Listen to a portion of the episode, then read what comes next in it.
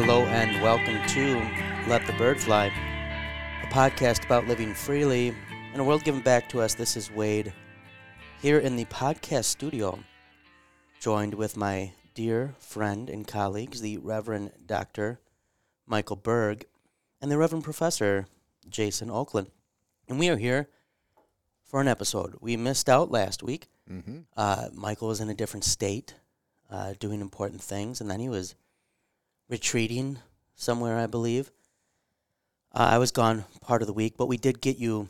We got you winging it sessions last week, but this week you have a winging it session and an episode. So hopefully you are subscribing, so you get notified. They show up, boom, right on your device when they are ready. Um, today we're going to be talking about a presentation that I had last week.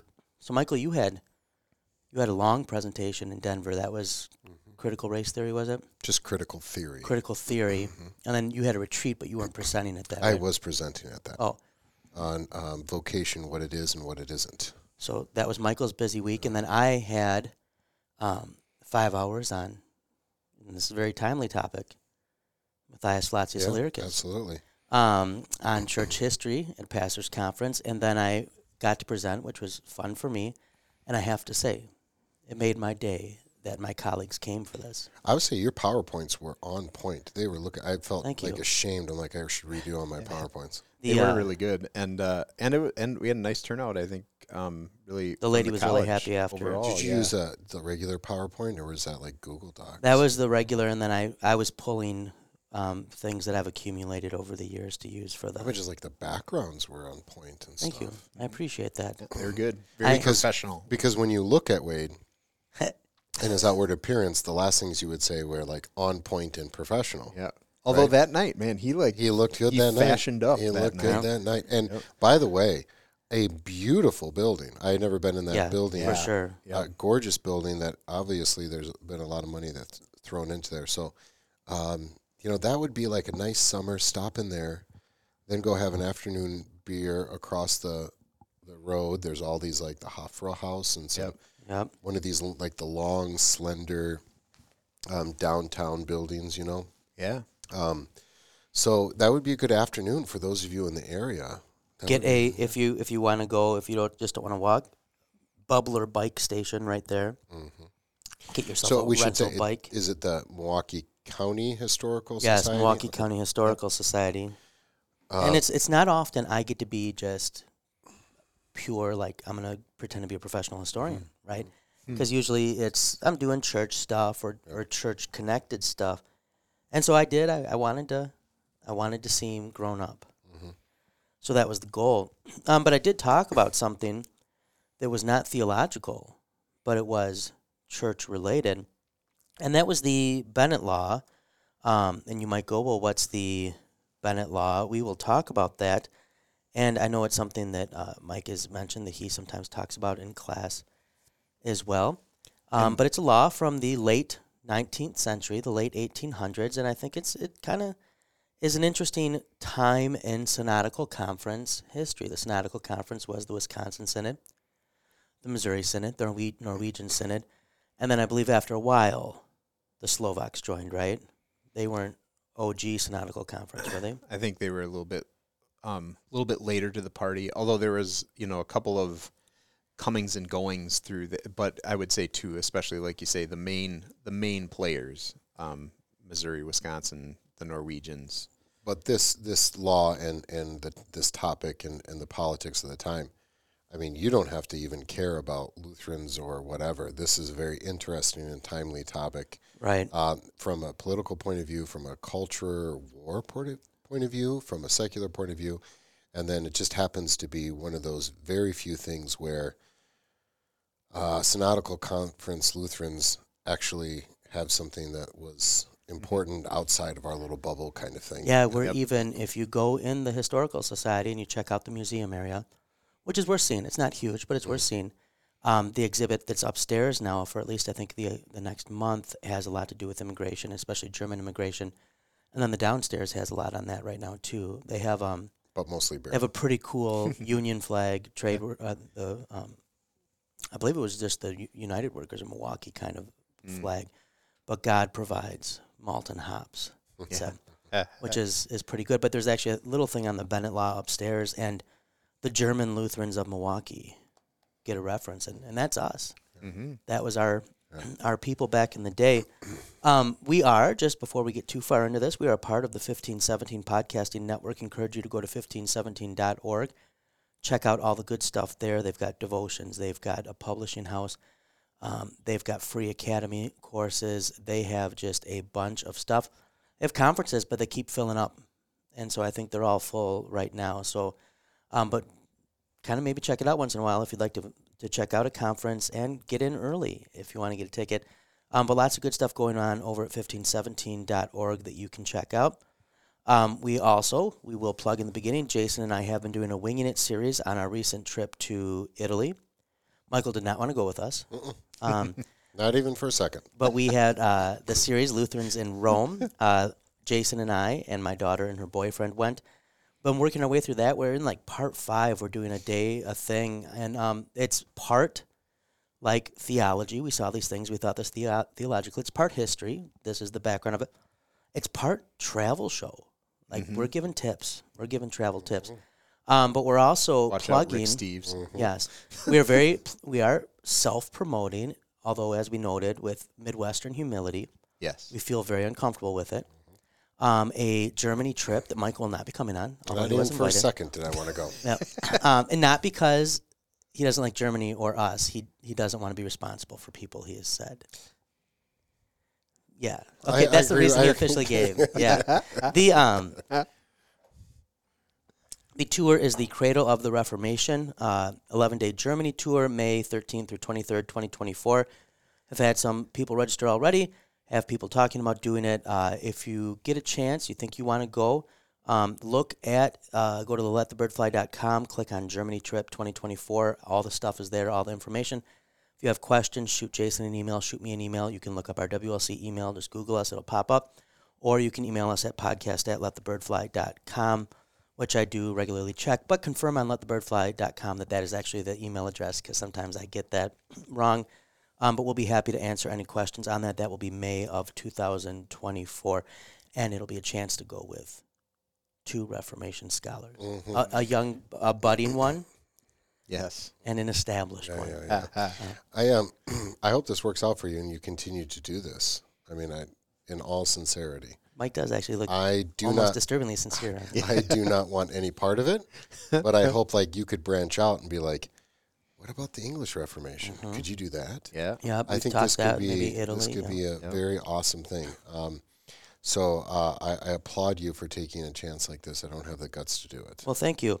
Yeah. Also, remember, like about a year ago, didn't we we tracked down the Italian Lutherans, hmm like the group, and there Yep. was like a dude in Rome. And yeah, because we were gonna we were gonna appoint a bishop of Rome. yeah, yeah, Yeah. And then we're like, Yes. there's probably already one, and it turns out there was one. Yeah, we did, we should have gone to see him. We should have. Yep. Yeah.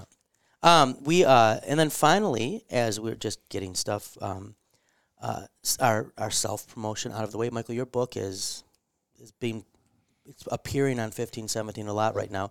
It is out, right? It's officially available. It was out the 18th, and um, Baptismal Life, and I just found out another book will be published. I was going to let you say that. I didn't want to steal Yeah, your thank thunder. you. And I, uh, there's no timetable. Um, I'm guessing 18 months to two years out. It's written, um, but publishing slow, and there's a backup in this particular Yeah. publisher, and that's perfectly fine because it needs to be reworked. But the working title is Peter, Theologian of the Cross. So teaching uh, theolo- the theology of Well, glory Peter Abelard, cross. right? No, the Peter, uh, teaching the theology of the cross and glory through the lens of the story of Saint Peter, Mm-hmm. apostle. So um, we'll see. Yeah, I already have who I want the forward to be written by. nice. Yeah, The uh, I would do guess. not want to know. No, let's wait till it's closer. We'll do that as part of the promotion. That I have to guess who it is. Okay. Okay. Okay. Um, Jason, do you have anything else? I've been reading a lot because I have to Yeah. for my classes. But nothing else that we should be mentioning now. Nope. Nope. All right. Well, we're gonna make our way to the Bennett Law. I see Jason has the disclaimer. Why don't you go I ahead was gonna and? say I uh, could talk more about. oh, you know what? I, Cyril I of forgot to share something. Jerusalem, So I have had Nicaea a and its legacy. I mean, yeah. but that's all. So I've had a bit of a traumatic day. of. Um, and I'm convinced it's because Jason prayed for vengeance against me. Must have been. I had chapel today, and uh, so yesterday I told Jason, um, you know, I don't know if I'm gonna be able to make it for chapel. I sent him a copy of mine. I'm like, I might you, need you to read it, but I prefaced it by like, could you read my chapel sermon? And I think he meant like proofread it. Like, and so he agreed. Get, yeah. yeah. And all, all I but I was, ran with it as he like said was, okay. yeah. So I'd sent him this. I said you might want to, you know, read it a bit so that it's you know it a little bit when you're reading it. Um, and then I I had messaged the campus pastors and looped Jason in and said, uh, "Hey, just so you know, Jason's probably gonna have chapel tomorrow for me. He has my sermon. He can read it." And then I messaged them individually and said, "Ignore what I just sent. I'm just messing with Jason." I did the same with Michael. I said, "Michael, I'm probably not gonna be able to record tomorrow. Jason's taking my chapel. Sorry." Um, and then Jason, who I didn't think really did believe it, but must have believed it somewhat because at 9:30 I got a message that said, "I guess I will do it, but I thought you were joking." um, well, I was feeling pretty good. I got that, and then at that point I was riding my bike in, um, and I'm feeling pretty good. I tricked Jason. It was a prank, right? And um, I put some new air in my tires on my bicycle, and I'm pedaling in, and I'm just, I'm, oh, I'm having a day and I hit there's these railroad tracks, and there's two things that I love, Jason and, and Michael, and you know this, and it's it's bikes and trains. Yep.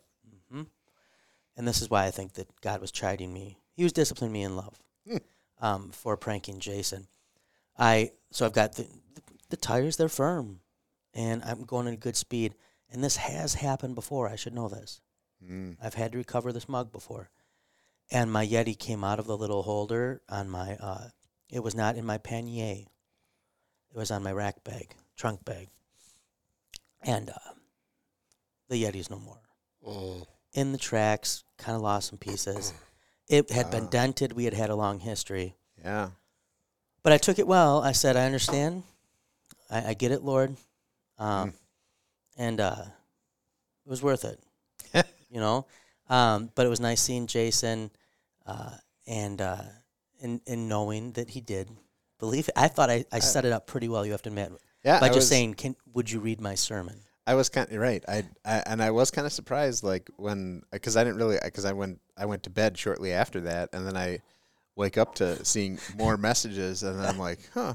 But then I also noticed that it's like, well, I had just seen him, you know, like at a baseball game. He yeah, Jason did come to watch my son's fine. baseball game, which was very nice. Yeah. and you know, and then I noticed that he was commenting on the like the sadly the Bucks were eliminated from the playoff, which was a late late game. I'm like, well, this seems like rather irresponsible behavior if he's, if he's really gonna beg off. But I thought, you know, hey, I'll try to I'll I'll try to be the team player and Yeah. and, and help him out. Um, And so I, I told you that it was a friendship test, and you both passed and failed. right. you passed because you were willing to fill in, yep. but you failed because you didn't trust me to carry out my responsibilities. Right. And wished vengeance that cost the Yeti its life. Right. so- You did murder my mug. Right. Yes. Yes. Yep. Um, but with that, Jason, why don't you give us the disclaimer? This show doesn't speak for our churches, our church bodies, or our employers, to be honest. Much of the time, it probably doesn't speak for us. We'll be thinking out loud a lot. So approach what you hear with a healthy skepticism because, well, as a responsible resident of planet Earth, that's probably what you should do with generally almost everything. If you find yourself getting too worked up, tune out, look around, realize you were just listening to a podcast. That's right, a podcast. So go live free, friends, and don't let us get in the way. If listeners can, can hear this in the background, this is me like a peasant taking my thermos, Ah, opening it, and pouring a little bit into a not Yeti coffee mug that doesn't even have a lid. It gets cold. very, very hoi polloi-ish of you. I'm suffering for what I've done.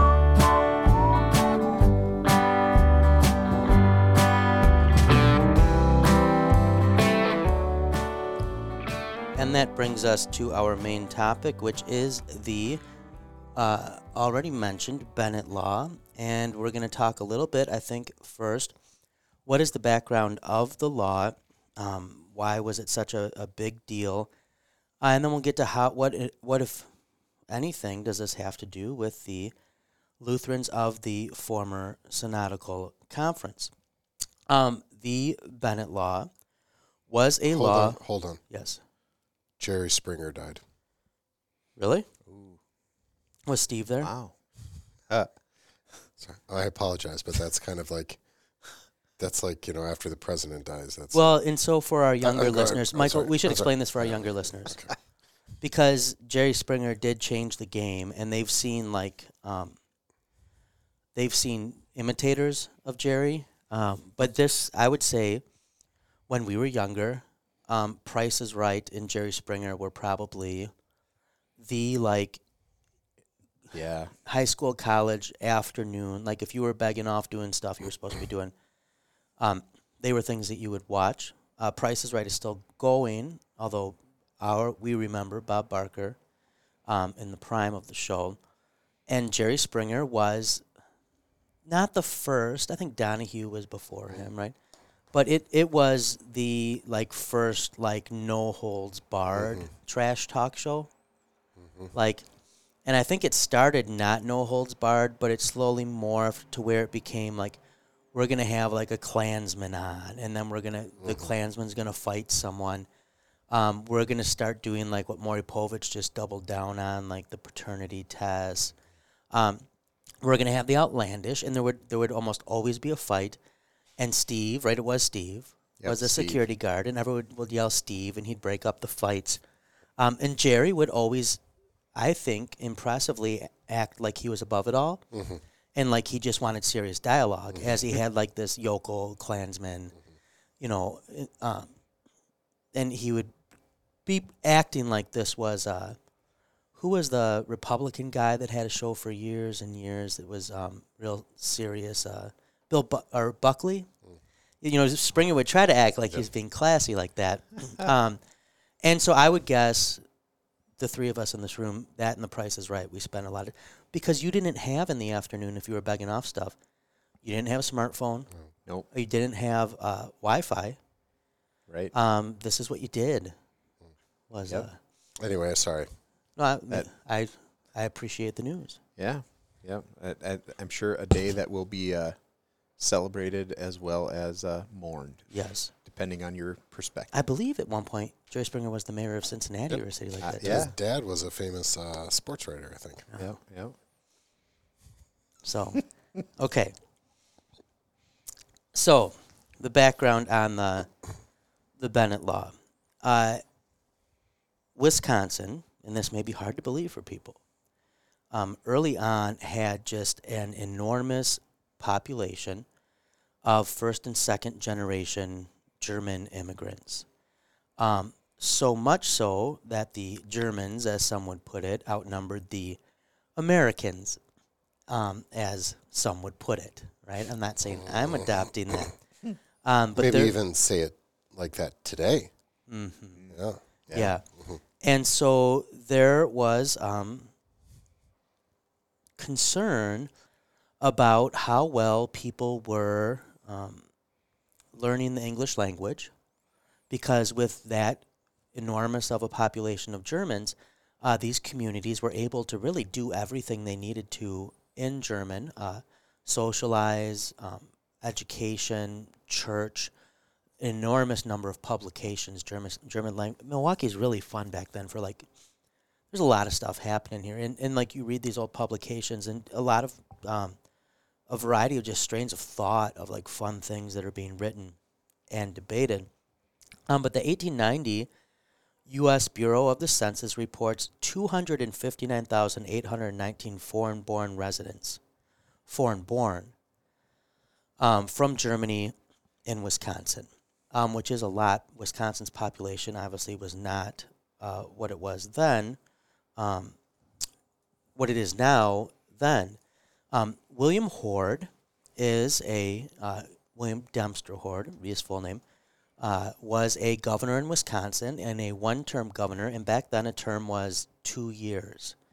And that just seems. I'm glad we don't do that anymore because we already have way too many elections as it is, and I can't imagine like how, having that a two-year term as governor. You're already running for reelection right after you're right. You just got inaugurated. Um, but he runs, and he is a Republican, which means at this time, if you were a Republican, you were a progressive, because this is before the parties decided let's kind of have some fun and flip the view of things. I'm gonna know population of Wisconsin in 1890 What was it? about one, po- not quite 1.7 million. So So this being yeah, firstborn or Yeah. first I mean born in Germany, Yep. just that number, not counting second generation uh, and children born here. Um, this is a significant part, and they are living once again. And I, um, and many immigrant groups did this. Often a charter group will come, and this still happens today, and then they'll set up to be able to welcome others who are coming. Uh, and so you have communities that form in Milwaukee on the south side now. You would see this. We had um, Pastor Walta on recently, and he's talked about his neighborhood already kind of starting to change as they've had um, a large Hispanic population for a while now, and some people are settling in and, and, and moving out more from the city. Um, but for a long time, you had uh, immigrants from Puerto Rico, Mexico, et cetera, that were settling on the south side of Milwaukee. Before that, you had had the Poles. Mike does a, a tour um, for worship class to St. Joseph's Cathedral. Um, uh, St. Stan, St. Anthony's, also built by these Polish immigrants. I live right by St. Sava's Cathedral, um, which is Serbian Orthodox, and you had right that neighborhood was very Serbian in the past. One group comes, and then you're going to have stores that sell things like you'd have back home. You're going to have newspapers that publish things people can read. And so the the concern from Hoard, and it, it does not appear that Hoard was a nativist, meaning like, um, you know, he just wants to really America and like these people should America like he thinks they should America. You know, he's got something against German, like just speak English, you know, stuff like that.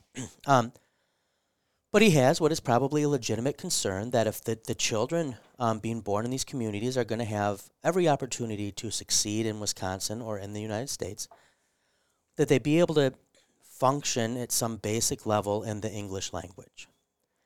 And so he does what members of the executive branch do when they win office. He kind of says, it'd be great to get some legislation like this. And uh, at first, there's going to be a guy and this guy's going to have to kind of fall on the sword. Um, Levi Pond, uh, he's from Westfield, Wisconsin. He's going to put forth legislation in February of 1889, and this seems pretty tame. You would have had to fill out a form. So parochial schools would have had to fill out a form. Just think of all the forms we fill out now. oh my, yeah. Michael, you're our department head. How many forms do you fill out? Oh, don't even. Yeah. So you would have just had to fill out a form and report on the form the number of students between the age of 4 and 20.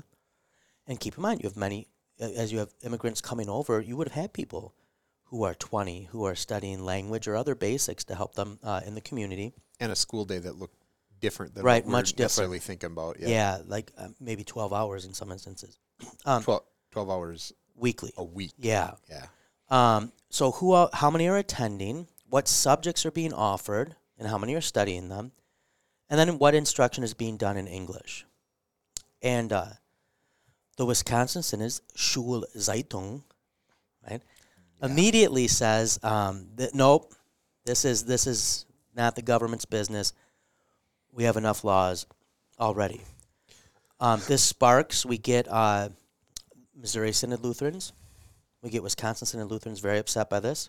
Um, they say this is just part of a Kulturkampf, a culture war. And people today aren't really familiar with maybe what a culture war is or that term, um, but this was a term that was thrown around back then um, where people would say, well, this is just a culture war that's being fought. Thankfully, we've, we've put that behind us. um, other publications, though, quickly join in. The German Roman Catholics are very upset by this too, um, and Milwaukee and other uh, dioceses in Wisconsin. There's a number of foreign-born German, German foreign-born American now um, Roman Catholic bishops. They right away get a petition among those who are upset of forty thousand signatures, and the Pond bill dies. So Pond tried, right? It never even makes it uh, to the lower house. Um, church leaders are like, okay, we can relax. Um, we then get Michael Bennett, Michael J. Bennett, like Michael J. Fox, right? Um, that's how I remember that. He's a Roman Catholic Republican. He's a farmer. He's a school teacher, so he's interested in education. And he introduces into the assembly this bill that bears his name. He did circulate it a bit, but maybe not like a ton. It passes and gets signed without there being much outcry because it's not on the radar of a lot of a lot of people. The Republicans had the majority; they kind of they get it through. Um, the bill wants to outlaw child labor. Most everybody's cool with that. Um, up to the age of thirteen, with factories. Right. So it's not like getting rid of everything. Yeah. Well, Once, most you, people once you like- turn 13, stop your whining and get to work. Exactly. Right? Yeah. But it uh okay, most people are like all right. Um, it's section five that's going to be uh, the point of contention, and that requires the use of English for instruction in all schools if you're going to be counted as a school. So here's the language from the Bennett Law that gets people upset. No school shall be regarded as a school under this act unless there shall be taught therein, as part of the elementary education of the children, reading, writing, arithmetic, and United States history in the English language. And this is going to upset people. Um, Hoard would uh, later joke that he had done what the devil had not been able to do over thousands of years, and that is that he had united the Lutherans and the Catholics. Um, this immediately, like across denominational lines, raises concerns um, for any church body that has schools. Well, what still today, I believe Missouri and, and Wisconsin are in the top four still for these numbers with the Roman Catholics. Um, as far as the number of parochial schools and parochial school students, um, they're especially German Catholics, but Roman Catholics in general, and Lutherans, especially German Lutherans, have a long history of seeing schools as very important. Yeah, I mean that was really in the planting of churches. Yeah. You know, kind of one of the the emphases and the the push was next to every German church a a, a, school. And a pub. Yeah, well, and a, but um, within the churches themselves, you know, it was we've established the church. Now it's not if, it's when can we get the school Right. going? And A- so and this this would have been almost almost every Yeah. every um, German Lutheran. Yeah, completely different to the first wave of, Yeah. of Lutherans, more Swedish, but also German, but then also different than uh, many of the, let's say, Methodist, Baptist, or whatever. Uh, that they don't they don't think Yeah. in those terms. So. And part of the reason for this was the emphasis on catechesis um, in both traditions, and especially if you think of the German Lutherans who were coming over. Um, this the German church was a state church, right? Landeskirchen, and so the schools were kind of state church schools. There there was more of a dynamic. Um, but those who came for religious reasons, um, these schools were very important because this is how you were going to pass down the faith that was part of the reason you came. And so these schools were seen not just as important for like we want to give our kids a good education, but this is catechesis. We want them to know the faith. And so I have an article that was published on the Lutheran um, uh, uh, History Conference, pu- published it uh, in their journal. Um, I have the PowerPoint here in front of me. But what I'd like to um, to stop at here for and throw it to Mike or Jason, whichever would like to jump in, and, and we're doing it now because they both heard the presentation, so it's ho- hopefully somewhat fresh. Maybe um, it's interesting always when you have um, immigrant groups, wherever it might be, and where they're going, um, to see how they view language, their language, um, what they want to preserve about it, why.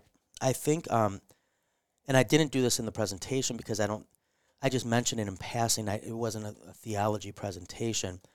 But I do think um, one of the things that was a big concern for the German Lutherans was can we even do our theology in English? Um, not just like Right. we need to do German because we're German and, and um, you know, we, we don't want to assimilate. In my paper argues they had already very much assimilated and Americanized by the arguments they make against the Bennett Law.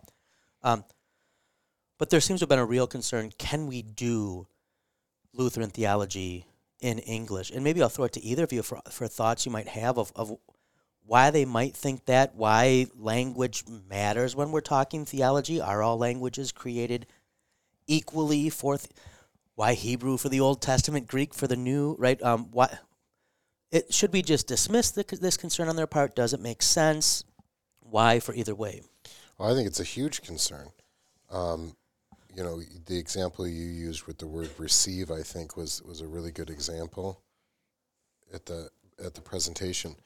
Um, now, God goes way out of His way to make sure that we know that every tribe, every language, like He doesn't have to put language in there, but He does.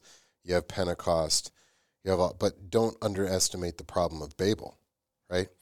And this is why we insist that our pastors at least have somewhat of a, a, a working knowledge of not only not only the biblical languages, but in our day, both of the confessional languages. Now, at least I think one, but um, because you do miss stuff, you just do, right? And uh, we, we we know that, and I can be pretty progressive on some things, right? Like I, my nature is to be Not on not on Not- trains not or bicycles, though. everything's- You right. showed me no sympathy over the Yeti mug. Um, yeah. Because I think we've progressed beyond Right. bicycles. Yeah. You know, I'm not in a horse and buggy anymore, am I? Yeah. Right. Okay. Right. Right. Um, to be fair, though, you guys can't tell me that you've never lost a Yeti mug out of your window of your car no, either. we- we Nope. have that. Nope. I have not. Um, and so, and c- see the. Let me back up. Like being progressive or quote unquote liberal or conservative on things. I try not to even think about those things. Look at the topic, and there's certain things that, if you're honest, from a confessional Lutheran point of view, you probably would lean way left, and some of you would lean way right. Right. Um, and especially historically, like Yeah. there's things that we all benefit from. For instance, I didn't have to go work in the factory at 13 Yeah. or before 13. Right. Um, there's OSHA. Yeah. You know, And this and this Bennett law is a perfect example of something that that that helps us reform some of our maybe uh, assumptions today. Anyway, with that said, I think I probably would have been on the side of like we're going to lose something if we go from German to English. mhm. Um, I'd like to think that I would have been progressive on that, but I'm pretty sure I wouldn't because the way I think about languages that you you always it's not just you lose something in translation. It's can you even translate it? right. Mm-hmm. right? And it's so very difficult. I was talking about this uh, doing the four loves thing in, in apologetics as an example of using kind of soft-hearted sort of things to have a conversation with people. And uh, uh, you know, I say English is a is is fine, but it's a poor language. It, uh, Greek and German are more alike. English and Latin are, are are more alike in this sense that just the amount of vocabulary. So like, I'm like, we have to explain this. I'm really excited when somebody that I don't like uh, uh, has something bad happen. to them. German's like, oh yeah, Schadenfreude. right. I go, we got a word for that. What are you talking about? Yep. Right. So, um, And and part do, of it, how I do you think, is do, how do you historically do that? those there's languages that make up words for that, and then there's languages that just borrow words. Mhm. Yeah. And Well- English, one of the strengths of English is like for like business and like um like communication, like practical stuff. Mhm. And we'll just borrow. I'm gonna Google it. Hand me a Kleenex. Mhm. Like we'll just, you know, we just come up with this, and we um, uh, hamburgers, Frankfurt. I mean, we, we like a word, we'll take it. A scavenger language. Right, which makes it hard to learn because we are we're not married to rules. We're like this will work. Um, but yeah, for some things, there's languages you- that just go. We're, we're going to come up with this word for this concept. How do you even, how do you, when it's not, again, it's not like you lose something. Okay, you lose nuance in translation. Do the, does does English even have this concept Yep. in the way they think? Because the way you speak is going to affect the way you think, Yeah. right? There you go. and and so just be said like well explain it in so many words well it, maybe you're not even thinking that way Yep. so you have this one extreme where it's like god it's everybody's this is every language every um, at the same time boy there's there are concepts that are so much difficult uh, from language to language to even like well anfechtung i mean we talk Yeah. about these things um, and it actually makes it kind of exciting and challenging and, and, and can be fun and fruitful. But I totally get their desire. I totally get their worry, I should say. Yeah, and maybe we can unpack this a little more. And if we have to stretch this into two episodes, I think we can because we can get to the opposition. But if I can throw a word out and see what you guys think with this, and I'm sure that this comes up in worship class for you too. But even just take the English word worship, Yep. right? You look at, um, you look at if you're coming from a German background and you've got like words that not it, they weren't always necessarily built for what they express, but they just you know Gottesdienst is different than worship. Gnadenmittel is better than means of grace. Um, Mitteldinge. Yeah, it. Uh, um, and I guess what I would like to throw to you, let's take a word like worship, and then the average person who's using the word worship all their life, um, to tease out what you were getting at there, Michael, because I think it's important. One aspect of what you were getting at is that sometimes it's not that like I'm a dummy and I'm just not thinking about something I should think about. Sometimes just my language and background doesn't give me the framework to even think to think about it. Um, and that's not to say German's better than English in every way or English is better than whatever. Um, but it is to say, I mean, this is part of the, the fun of travel, is even if you don't learn a lot about the language, you almost always learn enough that you say, they really came at this diff because you, you figure out what words they're using to express, or even just how they're putting the words together. Um, and so while this is, we can take this back to Babel and say this was punishment, um, and it was. It also, though, does get at somewhat at the limitations of of of the human mind, um, but the richness of God's creation and of truth. Um, that there's that that we can get things from different languages and go.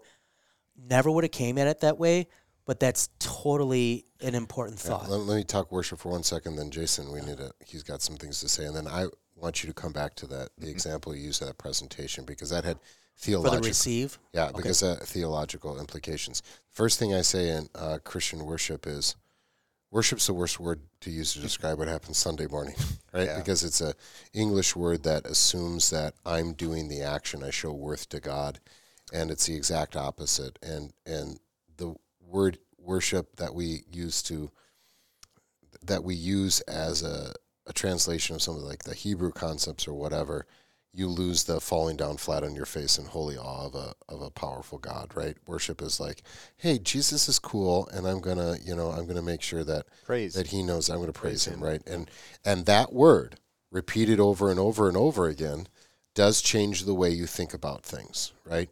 In a similar way, if I call somebody a thug, a thug, a thug, a thug his whole life, right? It may be self fulfilling prophecy. Or if I baby my children and say, You're perfect, you're perfect all the time, um, those words have power. Okay. I think a couple of things that you know go into this. I think that idea of the difference in German and English. I mean, they're they're different, very different in their approach. And I think, like Mike, you were saying, German matches up well with Greek um, in the way that they approach language and the way that they think. And it's it's a it's very much a language of precision, where you have languages that can describe very precisely in very few words um, what is being communicated. English and Latin, on the other hand, have a much greater, or the, the vocabulary is much different, but it's one where you need more words to express what you're saying, at least to, to um, there, there, there's an intentional vagueness about it, um, and which, which can be very helpful, which can be, it, it has its purpose. But if you're talking about theology, vagueness is usually not um, a positive, right? Um, and and I think that there is this, and and then I think you maybe also have to ask the question: Is it language that shapes how we think, or is it how we think, how this group thinks that shapes language, and vice versa? Which comes 1st And I mean, they they go hand in hand. Chicken and an egg kind of thing. Right. And on top of that, I'm going to say I think the Germans, um, especially German Lutherans, were that, that there was there was more at stake here maybe than what we fully appreciate, Mm-hmm. um, because this German is the language of the Reformation, right? German is the language of Luther. German is the language in into which you know the gospel, the restoration of the gospel was brought first, and so uh, this idea of if we give up the language of the Reformation, how long is it going to be before we give up the teachings of the Reformation? Oh, it was only 50 years. Right. Yeah. Exactly. exactly. You know, and and with that, I think along with that too, then say not like, you know, German is necessarily better, or they didn't just, but in some ways, the influence that that Luther had and the influence that Luther's Bible had Mhm. on the German language and hymns. and hymns uh, and some of those things. And again, it, it, maybe sometimes that can be made too much of, maybe, but but the idea that in large in large part, you know, many of these, especially theologic theological vocabulary, um, he he Luther. If it wasn't Luther himself, it was Lutherans that were very influential in shaping that, Yeah. and and it wasn't just being stubborn to say, "Hey, I'm I'm I don't want to give this up." There were deeper concerns there. And and for you know, this is a classic example of what was conservative becomes liberal or whatever. Um, think about the Reformation going from Latin to different. I'm sure there Mm-hmm. are people who are like, you're going to miss something here because this is the language of the church. This is Mm-hmm. our lingua franca. We're not going to be able to communicate to each other unless we we know that. And that there there was that's not that's something that did happen, right? I mean, you when Yep. you're talking technically in Latin, when you translate something, you got you know we should we should, churchmen should all learn Latin, right? Whether you like it or not. I mean, there there is At a- least in the way that lawyers and physicians have to learn Yep. certain phrases. cer- Yep. certain things like that. You know, the other thing too about like Latin and, and Greek a little bit is when you talk about the Great Schism. You know, it's like oh, it's over the date of Easter and the filioque and stuff like that. It's about two different emphasis of theology and two different ways of thinking and two different languages. Which right? really Lat- goes back to almost the time immediately after Christ already So- that these differences show up. Latin is going to be it's very good for legal language Yeah. and very precise. What do we emphasize? Forensic justification, right? Mm-hmm. Um, where in in the East it's going to be a little bit different, and you can't tell me that the language doesn't play a part in that, right, yeah. Right? I mean, on, So- I'm, I'm going to be teaching Yeah, so you about lose- Anselm in history right now, after this. He could only have been Only shaped by Latin. yeah. But like if if I move from from Greek as my primary thing, I'm leaving the New Testament. If I if I move from Latin, I'm I'm I'm leaving Augustine and Gregory the Great and Anselm. If I leave, if I move from German, I'm I'm losing the Reformation. If I move to the Septuagint, the Greek translation of the Old Testament from the Hebrew, I mean, and if I and if I move from English, then we lose. Well, okay, we don't lose anything. but but uh, the importance of at least you have to have some people in your church body But but even that can do these things. but even the, the the English Reformation background, I mean, what it what is English Reformation stuff ultimately about? It's kind of reaching this point of compromise. Yeah. Compromise in English, which again, you know, these Lutherans who were leaving the fatherland, leaving Germany don't say the because fatherland, Jensen, that sounds- well, their father. Why did Why did you put your hand up with your mom out there? this is this is 1800s Germany. just Come on. put your hands at your side. but the the fact that uh, um, now now now you've completely distracted me. But uh, the fact that they were um, Not- they were leaving because of compromise. because of compromise, right? That that was the large the the the, the largest factor of them of pushing them many of them Yeah. out of Germany to find a place to practice their faith elsewhere. And and maybe for context with that, yeah. So the Missouri Synod is founded because of people leaving because of the church situation in Germany. These are Saxons who are unhappy with um, the territorial churches, unhappy with the, the general church life um, of the churches. They make their way. Wisconsin Synod early on is not so much that; it's people coming for jobs, but it does become that. And so by this time, um, the Wisconsin Synod has had, has moved in what I think the three of us would consider a good direction um, to confessional Lutheranism, meaning like holding to the Book of Concord, um, which was not necessarily the case as early on. And it's going to do that in large part under uh, Bading, who we'll get to. I think we just do a second episode on this. But Bading, who was helping to lead the fight regarding the the Bennett law here. Mike, you mentioned the illustration I used in the presentation, and, and I think I like that we're unpacking this some because I think, um, and I, I don't think it's just that we're making this theological. I think this is also helpful. Part of the fun of this presentation for me, and when I originally wrote the article, is that it's fun to be able to tell. I don't want to surprise anyone, but uh, the Wisconsin Synod and the Missouri Synod in the pews and maybe even in the pulpits, as far as like meaning its clergy and its laity, in their personal political convictions, often lean maybe a tad bit to the right. Um, not alt right, not far right, but think like there's the average person probably is wasn't um, was happy to be able to vote for like George W. Bush, right? Like that type. We are America's right of center. You're talking about right of center of the right of center. And so um, it's fun to be able to talk about the time that their forefathers got together and, And, and we're also very well known for practicing very church. thoughtful church fellowship principles. Yes. Yep, and Two Kingdoms being very Mhm. wary of getting too involved in the things of the state as church, that is. And here they did, and they voted out the Republicans, which is fun because you wouldn't think of that today. Although, if you remember, the Republicans were on the opposite side of things. But um, to get at, I do think what we're saying about German applies to different immigrant groups today, even in America, and they may not be coming. Maybe they do hold to a Christian religion, a certain denomination or confession of faith. Maybe it's a non-Christian religion, um, but there's tied up in there. I'm sure still questions of can we, can we do these things that are very important to us in a different language. Um, and so, uh, the illustration I always like to use is that in English, receive or accept has a very different connotation than you would get in like the Greek or the German. Um, where receive or accept implies a passivity. At least we would argue that theologically. Um, so it's it's like how we would speak of receiving a punch or a kiss.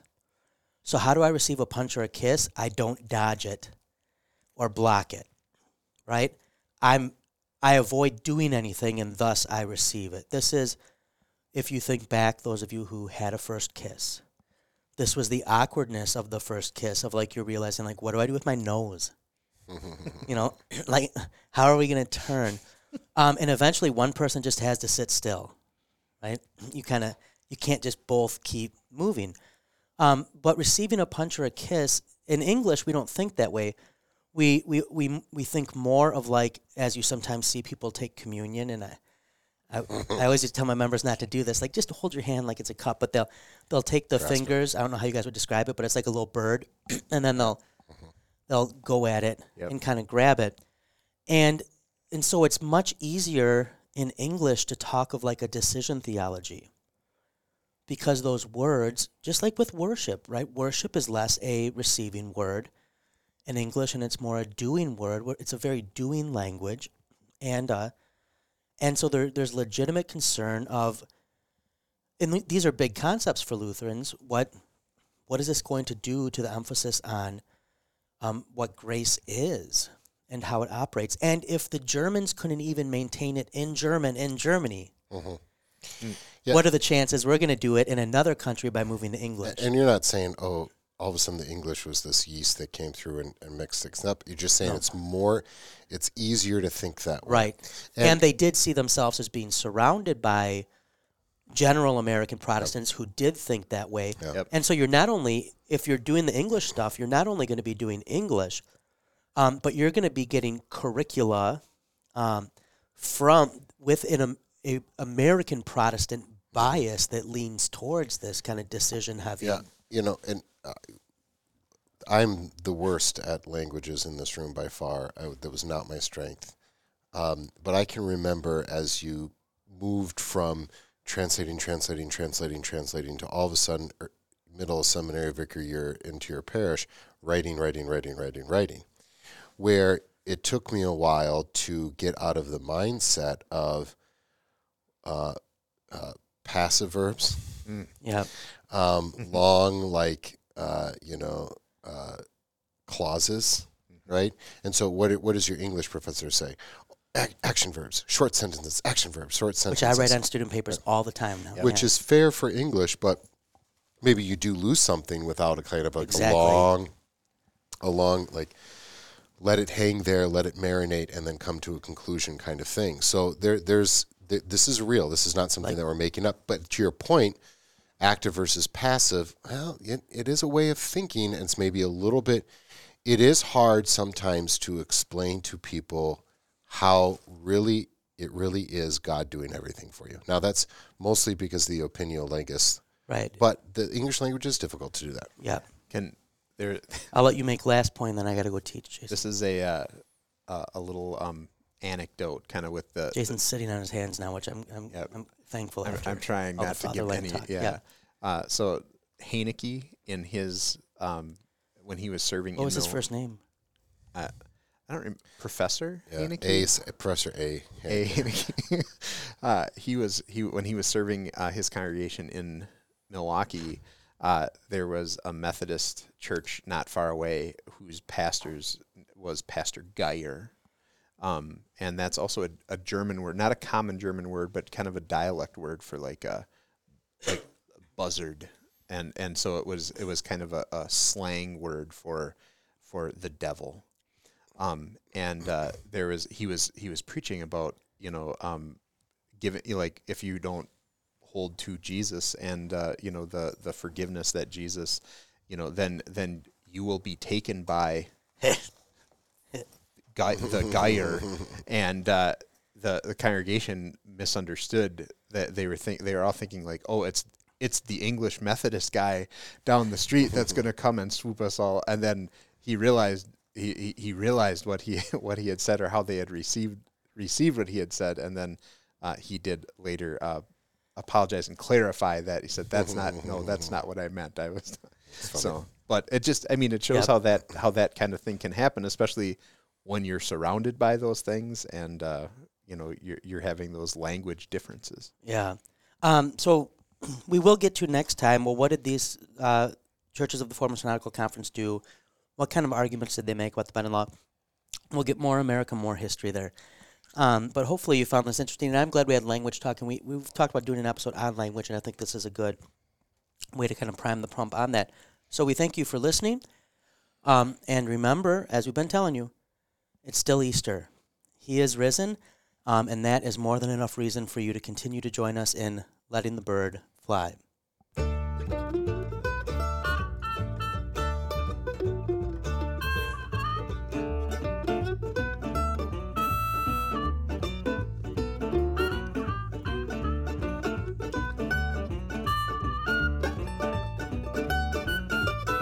Uh, sun goes down, I don't care what the people are thinking. I'm not drunk, I'm just a drinking. I set 'em up, another round. I set 'em up, another round. I set 'em up, another round. One more round, won't get